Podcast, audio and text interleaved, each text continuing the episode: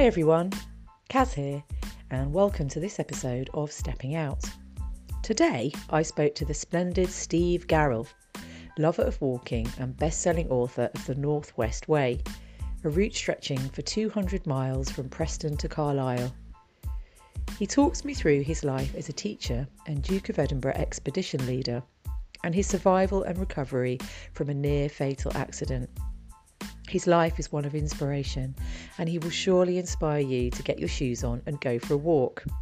So go on then, do that, and hear all about his story and, of course, how he feels when he walks.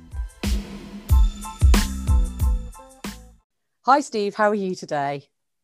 Hi, I'm good. Thank you very much. Excellent. I'm so pleased you agreed to talk to me today because I'm a member of loads of walking Facebook groups, as I'm sure you probably are, and I love to hear um, about people's stories and read what they they've been up to. Uh, and recently, I saw a story on there of yours, which was on I think it was Walking and Hiking is Great UK, which I think is a really good one.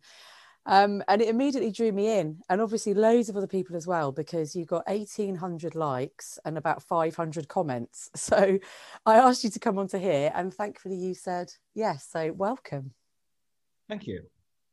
So I was quite surprised at that, that response, to be honest, but uh, it was good. Were you? Inspire some people to walk as well. Yeah, exactly. Because it, it's all about inspiration, isn't it? And I think on these um, pages, people I think they sort of innocently put things on about their day and and other people are really interested in it and and it does really inspire other people to get out there. So a bit particularly your story which we'll go into in its various uh, various sections. But uh, yeah it was it was incredible to read and I think it's one of those ones it was it wasn't too long but it was just wow that's incredible. So I just wanted to start off a little bit about you and um, where you're from because you were born in Lincolnshire, but you don't live there now, do you? No, I was born in Lincolnshire, spent my first 18 years there. Uh, my father and mother both come from farming families, but my father said that I had to get out of Lincolnshire. There was no future in farming. So at 18, I went to university and uh, never looked back, really. And what did you do at uni? I took a degree in teaching, studying history and theology. I never taught either of those two subjects. Oh, did you not? Where, did you work at a secondary school or? Secondary school, yes.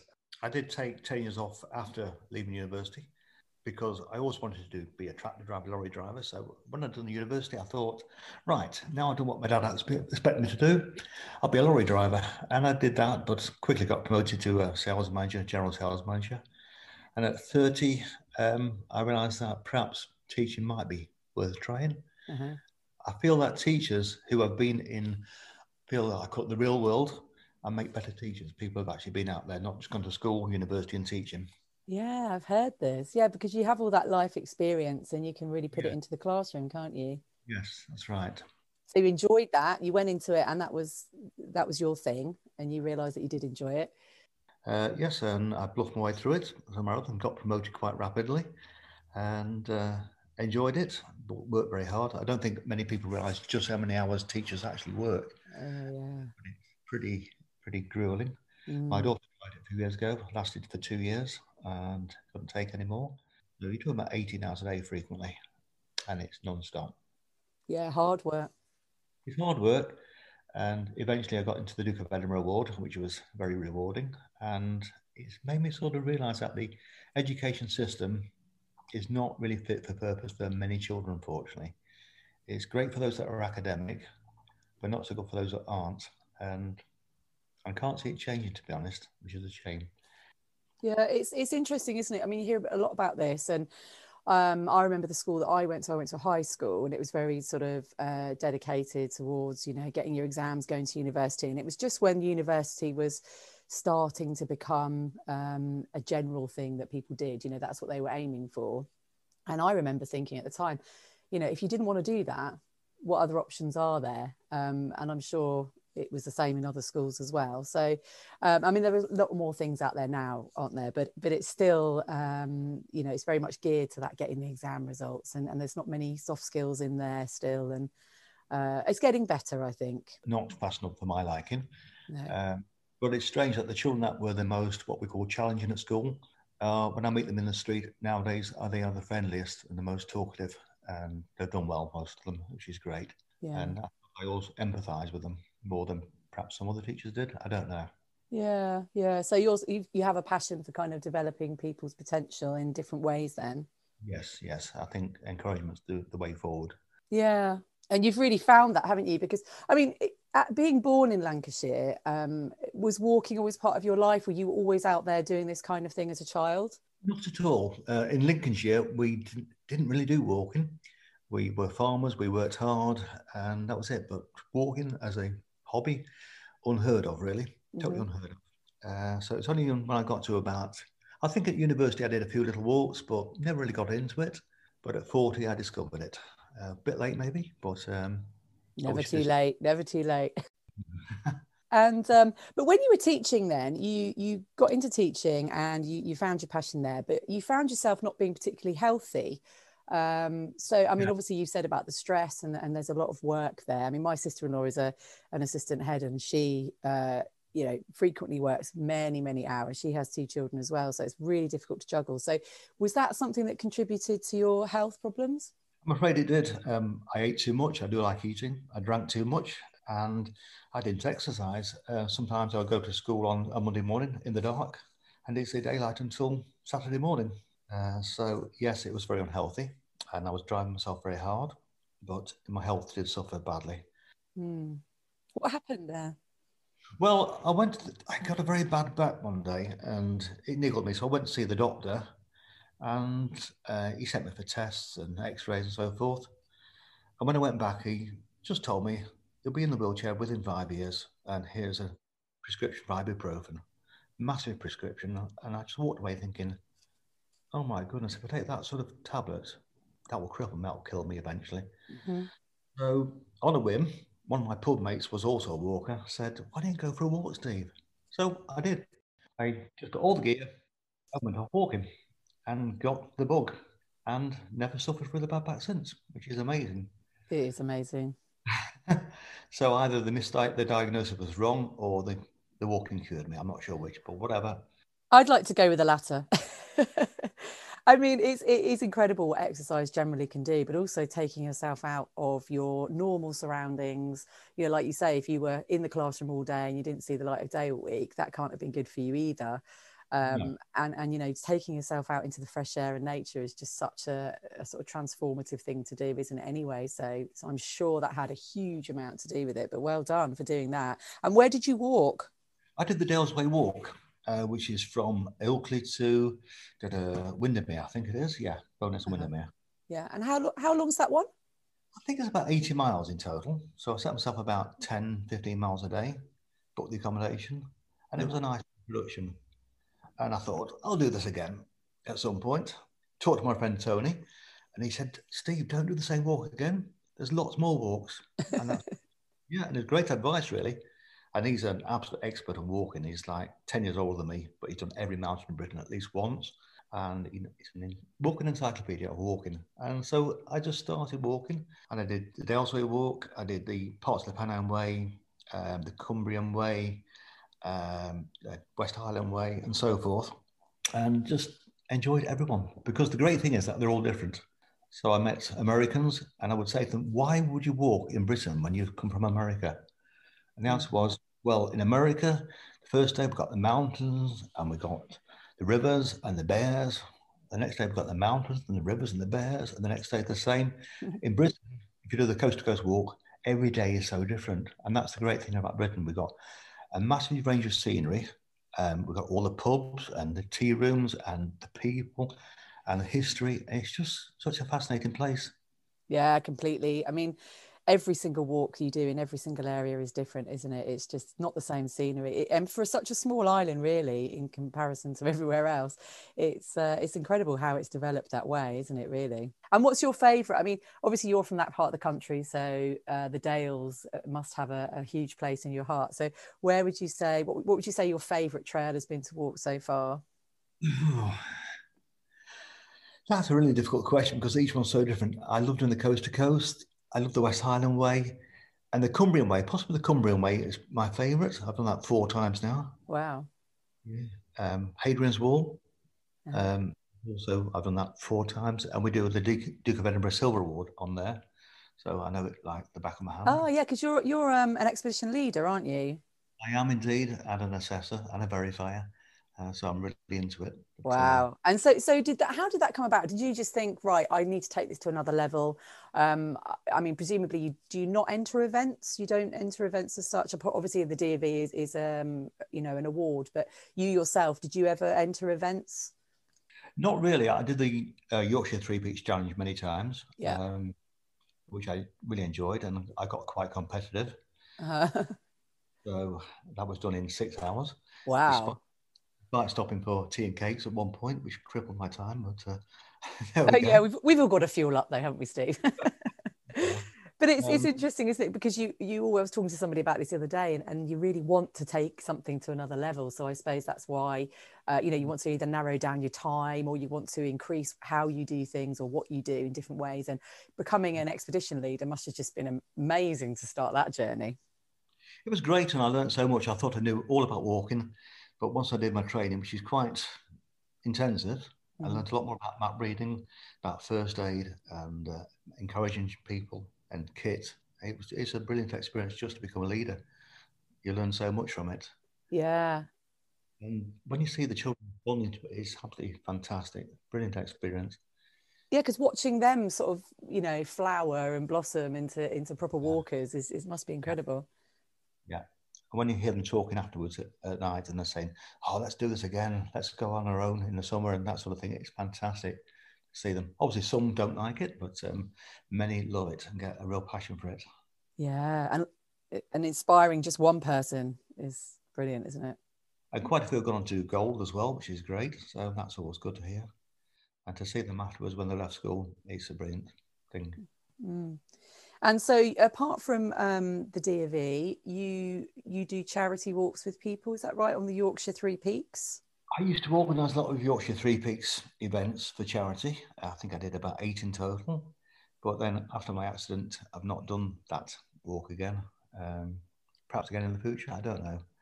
But perhaps I've done that one to death. Yeah, and we need to talk about that accident a bit later. But I mean, to start with, though, I just want to sort of talk about um, your your urge to because obviously we talked a bit about you trying to get your time down and um, really getting into the uh, education side of walking with the DofE, but it really urged you to put together your own walk then. So so we, what you obviously you did that out of interest, but now your book, as you have, has become a bestseller. So tell us how you plan to do that, and can you describe what that route is because it sounds amazing. Yeah, sure. Well, I suppose I did a lot of walks, and every walk was great, but there was always something about it which I thought it could be better if. So, for instance, I wanted to start from a mainline railway station and finish at once so I didn't need to involve cars or public transport. So it was from Preston to Carlisle.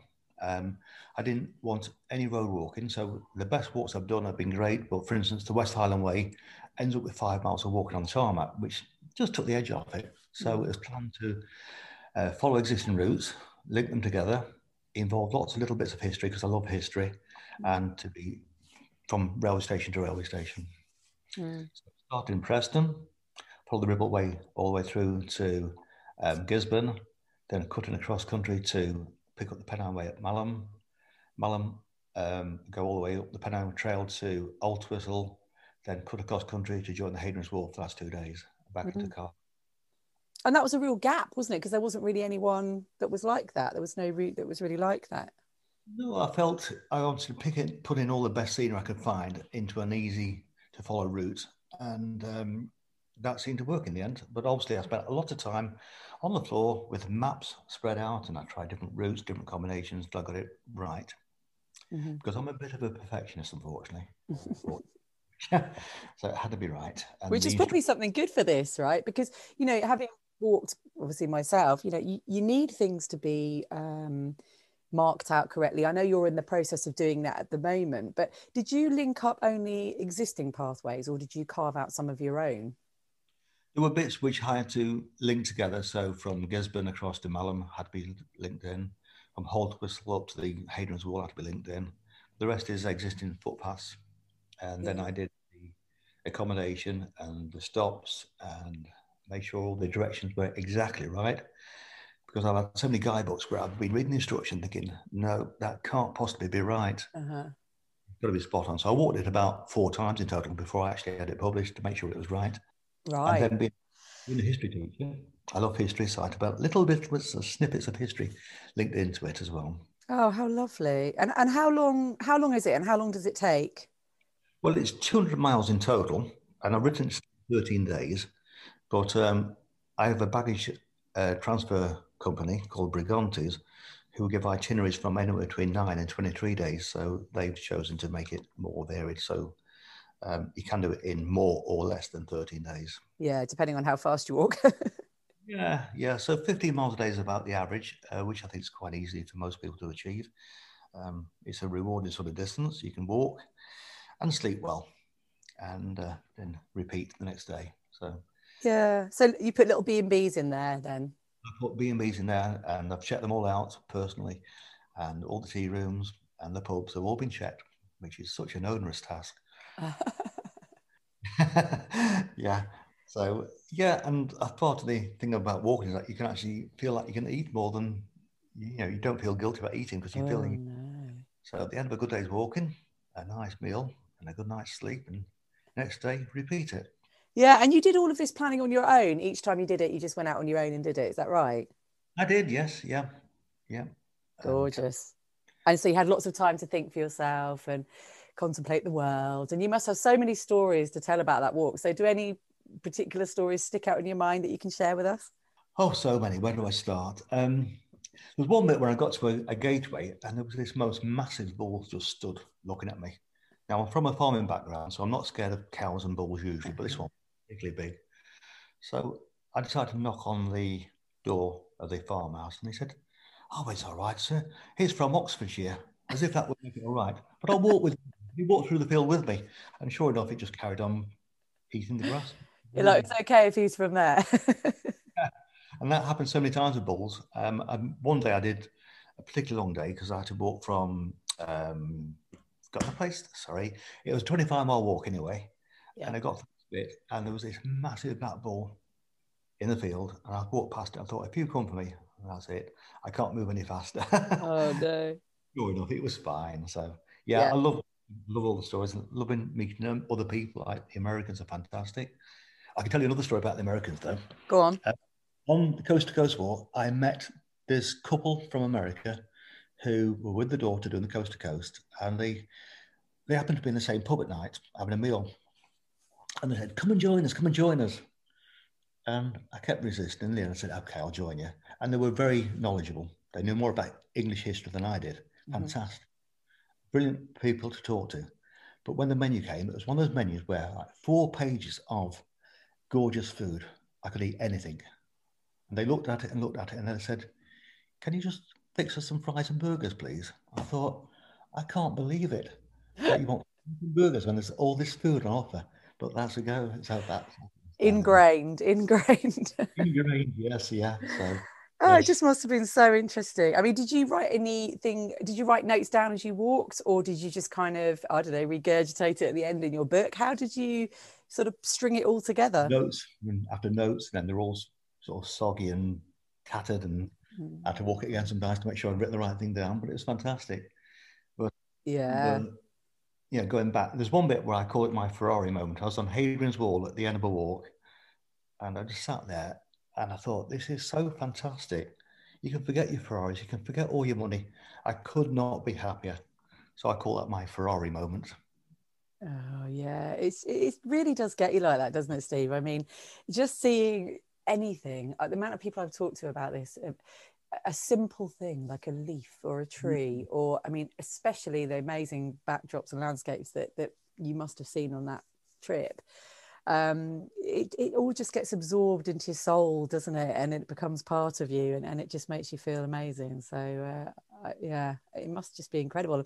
And i really plan to walk it. I'm going to buy the book. Mm-hmm and I'm definitely going to do that. But you're in the process of waymarking it at the moment, aren't you? Um, so h- how do you go about getting that route past so you can kind of, you know, nail those bits on the on the stiles and things like that? Well, luckily, I volunteered to be a countryside ranger for Lancashire County Council, and that's quite okay. So they're happy with that because Uh, a lot, well, not. I spend quite a bit of my spare time just clearing paths, cutting hedges back, and reporting problems. So it's all above board.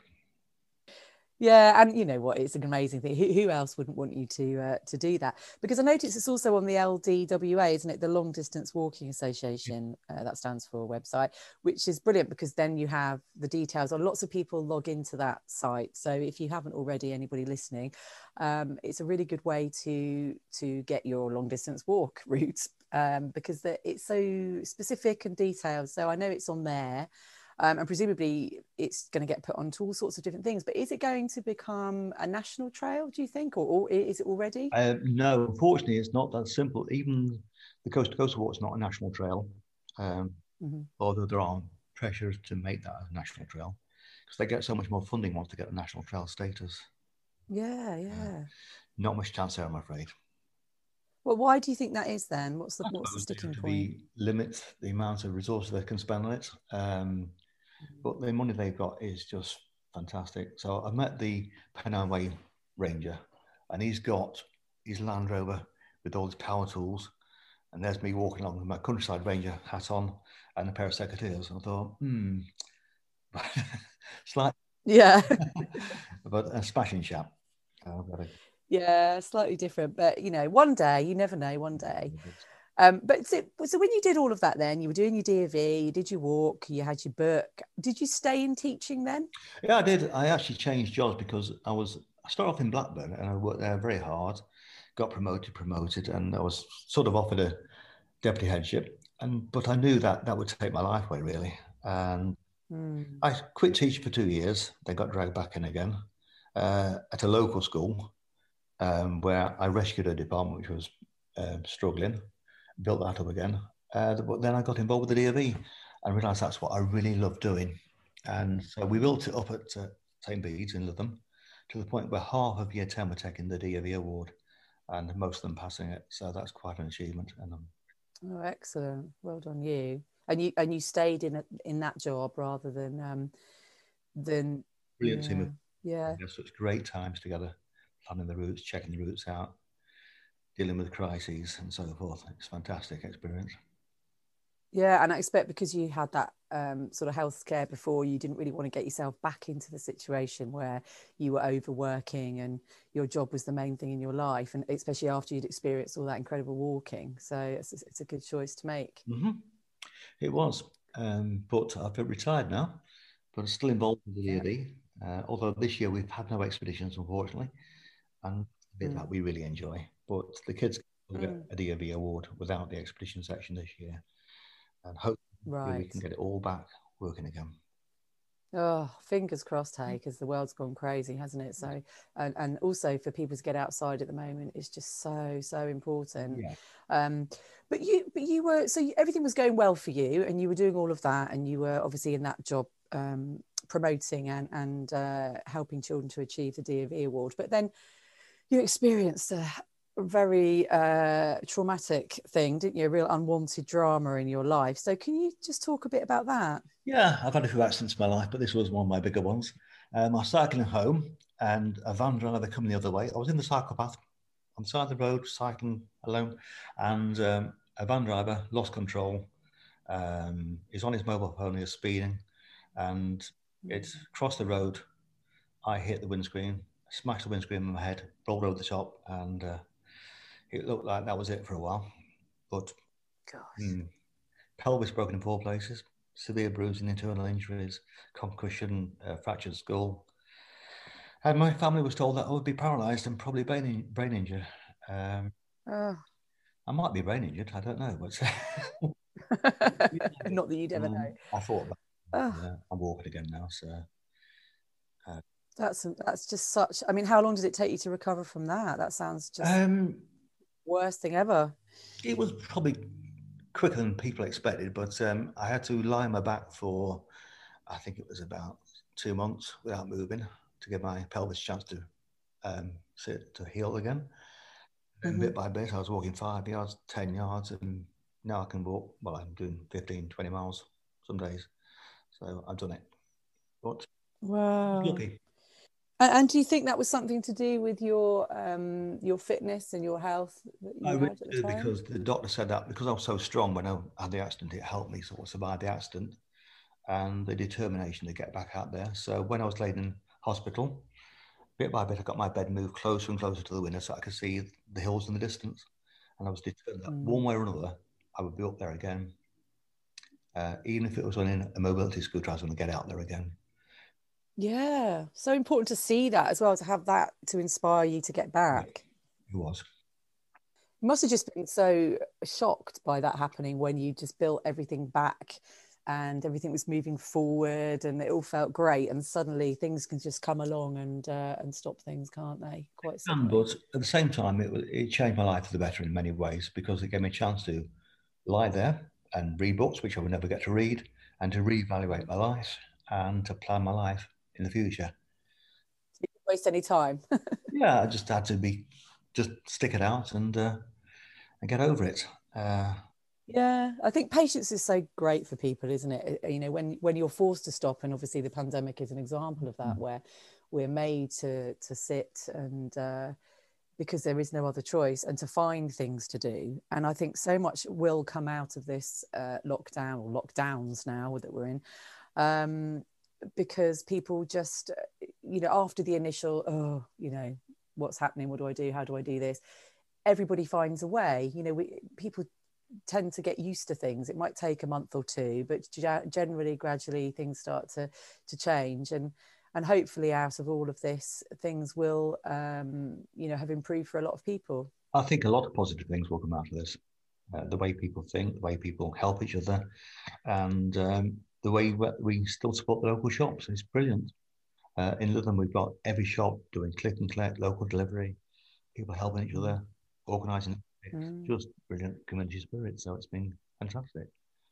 Yeah, yeah. And I've noticed that, you know, more and more people are getting out there, whether it be running or walking and uh, and so there'll obviously be an increase in that as well so talk to me a bit about um i mean obviously you find it lovely to go out into the hills and walk but how does it kind of affect you? As well as physically where it changed you completely you lost lots of weight and you became really strong like you said but how how do you feel mentally when you go out for a walk? What's the process you go through? It's amazing sometimes i have to motivate myself to get out there but once you're out walking within minutes you feel so much better for it. Um, i went through a few bad patches um, a few years ago but I realized straight away that when I was out walking, within minutes, I was feeling so much better in myself. It put things in perspective and I felt so much better for it. And I think so many people don't realize that it's not just physically good for you, but mentally fantastic for you as well to just make that effort to, even for a short walk, to get out there and get the fresh air and not to make excuses. And I have so many walking jackets, I can walk whatever the weather. And I make sure I do mm-hmm. that every day. Yeah. So you're an advocate of, um, you know, it's only poor clothing. Absolutely. Yeah, I'm sure who said that first. Was it Alfred Wainwright or? Oh, I don't know who said that first, actually. There's so many stories about it, but it's absolutely true. Um, you need a range of jackets if you want to go out every weather. yeah, yeah. And I just think, and it's also really exhilarating because even if you do go out and you're a little bit chilly or you think, oh, I wish I'd worn an extra layer, it doesn't really matter because you know you're going to come home and you know you're walking it with some kind of pace. You're, you're building up some heat anyway. So it, it feels really nice, I think, hmm. doesn't it, to do that? Um, it, yeah. Once when I did the coast to coast, I chose, it was unfortunate, but it was heavy rain in my face all the way. But in the end, you got used to it and I enjoyed it. And I love the smell of rain. And if you're not soaking wet and freezing cold, it's fine. Uh, so off I go and enjoy it. And the changing landscapes as well. And I expect you see that quite spectacularly where you live. Yes, you've got to push yourself, but not too far. Um, there are days when I think, oh, I pushed myself a bit too hard, but in the end, I've got there and I've enjoyed it, so it's good. Yeah, and that's what rest days are for, isn't it? Um, yeah, I'm not sure what rest days are to be honest. yeah, I'm saying that I need to sing from my own hymn sheet sometimes. um, but yeah, it's difficult not to because I think that's the thing, isn't it? You, it's a healthy addiction almost, isn't yeah. it? It's saying, right, I, I, need that as my fix every day. Yeah uh, rather than drinking and eating and all the things that humans tend to fall into. But it, it's a real healthy thing to be able to, especially now when that's pretty much all you're able to do mm. is go out and do that. So have you have you changed any other health habits? I'm trying to gradually change my health habits uh, and trying to eat more fruit and vegetables like we all do. Um, but I do love eating, unfortunately, and I love drinking. Mm-hmm. But yes, I am trying to eat more healthily. I think it's a, a gradual change rather than a massive change all at once to act mm. better and to resist the temptation to eat unhealthy all the time. But I don't think I could ever eat totally healthy all the time. You like your comfort food? I do like a bit of comfort food, yes. But you feel like you can justify it when you're walking.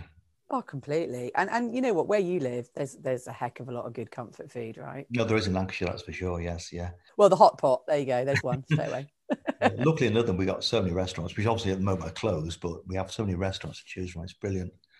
Uh, switched mm. to doing takeaways now anyway, so it's it's good. So is that a kind of old market town where you live? I don't know that town no, actually. It's, it's, a small town, um, but it's got uh, I would say probably about 15 restaurants, cafes, and lots of little shops. Uh, I think there's about 200 small businesses in on the high street, and it's it's doing really well actually. Um, Crikey! No wonder why you like your food. I would. Well, just because you can actually just walk into town from where we live and then walk back again. So. Uh, yeah, because you're retired now, as you mentioned. So, apart from walking and going to those lovely restaurants in your town, um, what else have you been up to? What, what, other things are you trying to fit in? I love reading. And the great thing about lockdown is I've read so many books, which I probably wouldn't have had time for if it wasn't for that.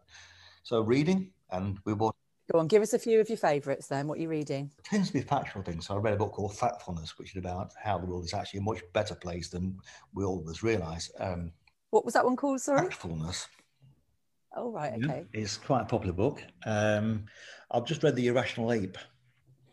Uh, oh. That's about how why conspiracy theories take off and how, again, the world's actually much better than we realise, but um, we tend to take irrational decisions based on our past from being um, from our ancestors, which are no longer valid. So we look for bad news when in fact we don't need to look for bad news anymore. And it's a book which I can't really describe, but I really would say it's one of those life-changing books to read it. Really? Okay, I'm going to put all of these links in the uh, in the description as well. So carry on. They're good. Every teacher should read that book certainly should read it, and probably everybody who actually has a vote should read it first before they vote. Um, so Bill, Bill, Bryson books. I love Bill Bryson. I read everyone, Notes from a Small Island, and so forth, right down to the Australian one, where my son's planning to emigrate to Australia. So that's quite uh, quite good to have read that. Ah, right. So does that give you any kind of ideas of going over there and doing walking? Oh, certainly will. Yes, yeah, just for a change. Yeah, I've never really done much walking abroad. Um, so that would be great to try something different. But uh, I love Britain, but yeah, I'm open minded. Yeah, it's difficult, isn't it? Because, like you say, this country is amazing to walk in, and there are, and, and, and, you can also do things two, three, four, or five times and see different scenery. You can do it in reverse. Mm-hmm. Uh, so for a small country, we have a lot, but um, but walking abroad is a whole different ball game, isn't it? With the weather and you've got different terrain, mm-hmm. so it's it's just like opening up another box of uh, amazement walking over there, isn't it? Wherever you're going. Mm-hmm. Uh, we've also bought a camper van uh, when I retired, which means that we get around a bigger area. So we did the whole of the North Coast 500 in Scotland for our honeymoon. Yeah. Uh, oh, because you got married recently. Well, I got married as well. Yes. So I got married, got a camper van, and yeah, and uh, enjoying it. Very much enjoying it. And so we get away as much as possible. Obviously, been restricted this year, but we still managed to get up to Scotland again in between lockdown. And we're doing the whole coast of Britain, bit by bit. Oh, fantastic. Fantastic, yeah. So it's a whole new lifestyle and we love it. So do you spend a lot of your time planning these routes then? Or do you just kind of go, right, I've got the book, I pretty much know what I'm doing because I'm a DofE whiz and off I go? Or is there maps out everywhere on your floor and, and you're doing loads of research? Yeah. There's maps out, but uh, my wife's great at planning. So she tends to do the more fine detail of the book the sites and so forth and planning. And I just drive and enjoy it. Yeah, absolutely. And you feel lucky. I mean, obviously, you went through that accident, got out the other side, and mm-hmm. You've turned your life around. So, you know, you must be really appreciative of what you have now. Very much so, yeah. Mm. Couldn't be mm. better. And so, okay, so if you could walk with anyone, anywhere, could be dead or alive, famous, non famous, anybody you like, where would you go and who would you walk with and what would you ask them? Um, I fancy somebody who's inspirational. Um, I read the story of Abraham Lincoln and that's uh-huh. fascinating. He, he, rose from absolute poverty and became president, the 16th president of the United States. And such a fighter, such a, he had such morals and such drive and ambition. And yes, Abraham Lincoln would be one of them. I'm not sure about Alfred Wainwright. I've read all these books. I'm not sure whether I'd ever get on with them or not, but possibly. um, Billy Connolly. Oh yes, that's a good one. Yeah, I just watched the story of his, his last, you know, recently story when he retired, and it's it's quite incredible his attitude towards his Parkinson's disease and how he's coping. Oh, amazing! And it would be so funny, you know. Even now, he's still funny. Still funny, yes. Quite a few people, but people who've worked hard and and made something of their life despite you know what's happened to them. It's fantastic. Yeah, yeah. And and would you um make them walk your path, your route, or would you um you know where would you go with them? I think Alfred Wainwright would like my walk actually. I'm sure he would because he liked little bits of history, he liked to change the scenery, he liked to see all the things, different different scenery. So yeah, I think AW would like it. I'm not sure about Abraham Lincoln, but I would like to go to America. I read the Bill Bryson book, The Appalachian Trail. Yeah. incredible story that is. And then there's a story by about Grandma Gatewood, I think it was, an old lady who actually walked the Appalachian Trail unprepared. But she literally decided to walk the Appalachian Trail after being abused and so forth in a marriage and set off with no proper equipment and walked the trail. And that was a fascinating story. And that's the thing, isn't it? When you read when you read a story about something, or you read about a trail, or I listen to quite a few podcasts, people being interviewed about what they've done, and they've come from nothing, or they've just decided they're going to go and walk, and then before they know it, they're doing some incredible, I don't know, competition or journey or whatever. Mm and it just all oh it's terrible actually because it just makes me want to do every single one you know it's really hard not to be inspired by all of this isn't there it there are some incredible stories out there and it does inspire me and sometimes i feel quite lazy um, i actually read the story of ralph fiennes and i thought i can identify with him because he did some incredible stuff but oh, basic yeah. fear was that he was actually deep down he was very lazy and he had to set setting targets to overcome that laziness and what he did was just unbelievable. Uh, to climb, I think it was K2 when he was 62 after three heart attacks, and, mm-hmm. and because he wanted to overcome his fear of heights, and Ben Nevis wasn't, sorry, uh, Everest wasn't enough for him, and to run all those marathons. Incredible story. Yeah, and because I think he went on a tour with that. Did he go on a tour with that and talk? Was he in theatres? I seem to remember there was something, or maybe he just did some talks. And yeah, I mean, just, I mean, crikey, there's targets and there's targets, and he really did he went for it, didn't he? He did, yes, yeah, and it makes me feel very lazy and uh, well, I can assure you, you're not. Um, but I think actually, uh, humans in general are intrinsically can be uh, accused of being a little bit lazy, and I think most of us need targets. I mean, I know I do. Yeah. Um, uh, you know, uh, there's lots of these events out now and, and, they're growing and growing, which is brilliant, where you can just kind of apply for the medal. You do it in your own time because obviously it's in lockdown at the mm. moment. Mm um, off you go. You can log in via Strava, and uh, and they log your your journey and where you are on the map compared to everyone else. But it doesn't matter where mm. you are compared to everyone else, but it just shows you where you are. And then you get a lovely medal at the end of it. And it's great. And it really spurs people on to do more and more. There's just so many of them out there now. And I just see them popping up on Facebook all the time with brilliant advertising that keeps coming my way. Mm. Um, and you think this is this is it. This is what people need. They need to have, right, I'm going to do either even if it's 5k or 10k or whatever just mm. get out there and uh, and, and try and achieve that goal. So yeah i think we all need that don't you? I think so. I think we have to have a motivation in, in life actually. Um, i read a book a few years ago now called ikigai. It's a japanese word. It's spelled i-k-i-g-a-i my uh-huh. and it's about how in japan they have much higher life expectancy. And it's not just the diet it's the fact that in this part of Japan, they all have a motivation in life. They have something to get up for, some hobby, some uh-huh. passion. And that gives them that every day, I must do this. I will get on with doing this. And I feel, I read the book and I thought, that is absolutely so true. And I see it again and again. People have lost motivation. People have retired without any sort of aim and yeah. they just give up. I thought, no, you've got to find something which you really want to do, whether it's going out litter picking or helping people out or community service, but you've got to have some passion for life, something you need to do, hobby. Yeah. And that really motivated me as well. So I read yeah. and it may not be every everybody's cup of tea, but um, there we go. Excuse me. Yeah, because it's it's having that purpose, isn't it? And, and like you say, I think service is really important because, you know, we're all in this world of right, we need to have a job and make money, and that's our goal and that's our purpose. But really, it's we're all living in this world together, and I think we've seen that more and more in this lockdown. That you know, people are there to support people, and it's happened over and over again in, in these lockdowns. And and, and that, I think sometimes that gives you more uh, reward and uh, satisfaction than having some you know high powered job to go for mm. and and then also having something that you enjoy because there are plenty of people that that have a job and don't enjoy it but yes have the job but then also have something else that you can do at the weekends mm. and get up for rather than i mean i've heard a lot of people say in this lockdown oh i'm so bored and yes there is limited things to do at the moment but there are also many many many things to do uh, that are perhaps new that you've never got your hands on before. Um, but like you're saying, your DofE must have made you really feel like that. You know, the amount of people you must have helped in that, just awesome. Yes, it was. Um, and it's an ongoing thing. It's amazing how many children actually do DofE nowadays. I think it's something like quarter of a million children a year doing DofE. Is it? Yeah, it's, it's fantastic. And it's very well organised. Um, it's not easy sometimes, and there's lots of things to overcome, lots of problem solving. But luckily at St. Bede's we've got a fantastic team of leaders, and we all work together. We know we can actually think what everybody's thinking. We know where they're going to be. We know the, we know the area like the back of our hand, so we can deal with anything, and that, that's brilliant. It's the team work together.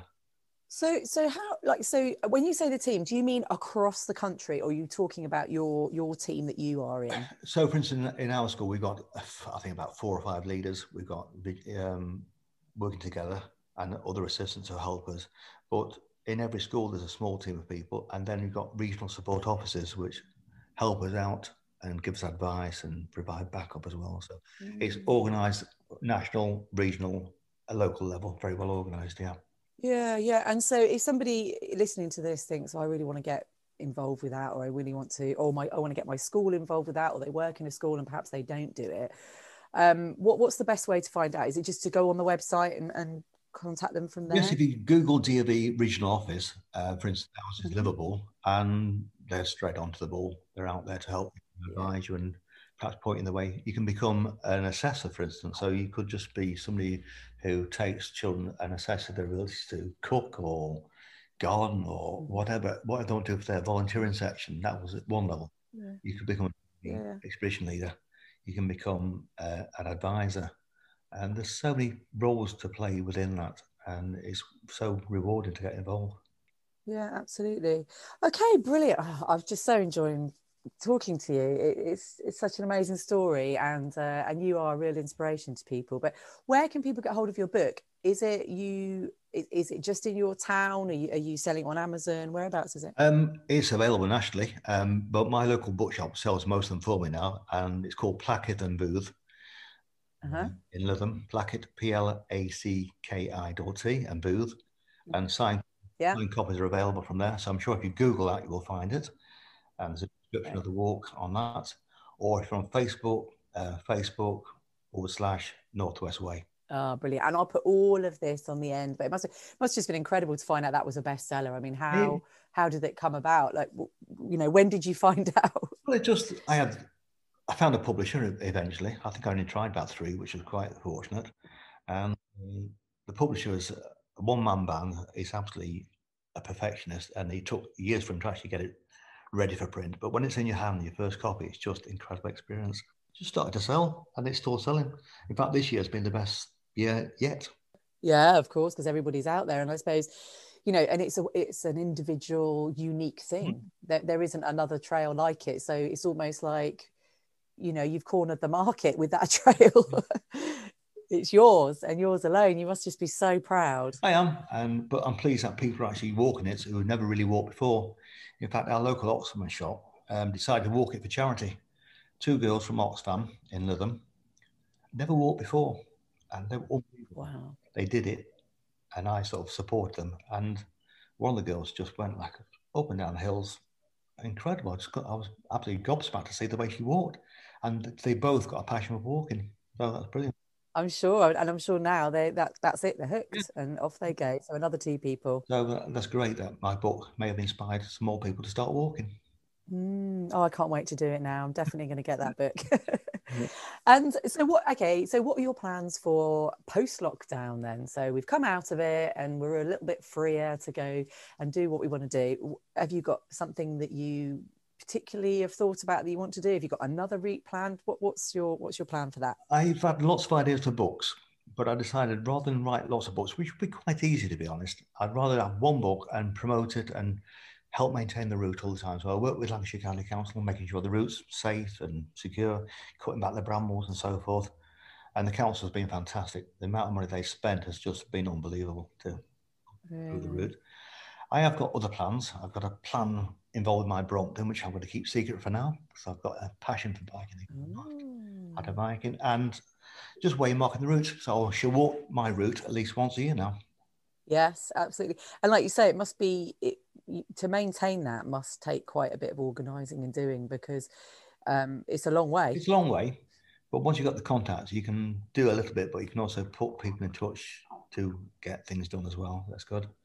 Yeah, and of course, we've got close oh. to Britain to complete our camper van as well. So, of course, wait for that. Just, uh, Endless.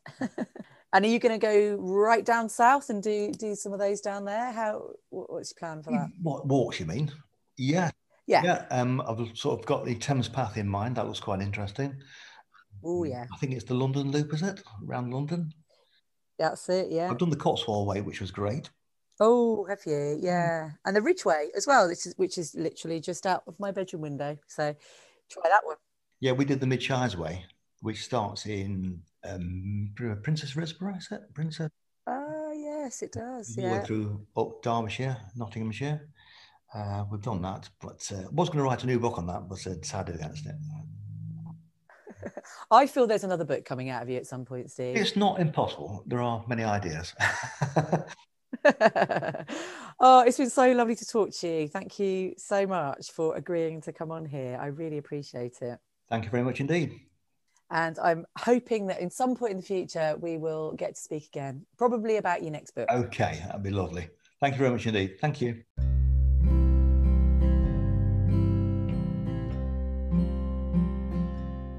Thank you, Steve. That was a brilliant story. And what I loved about talking to Steve was his down to earth, no nonsense approach to an activity we can all do, not only just for the purposes of walking, but how to appreciate the immensely beautiful surroundings we are encased in on the British Isles.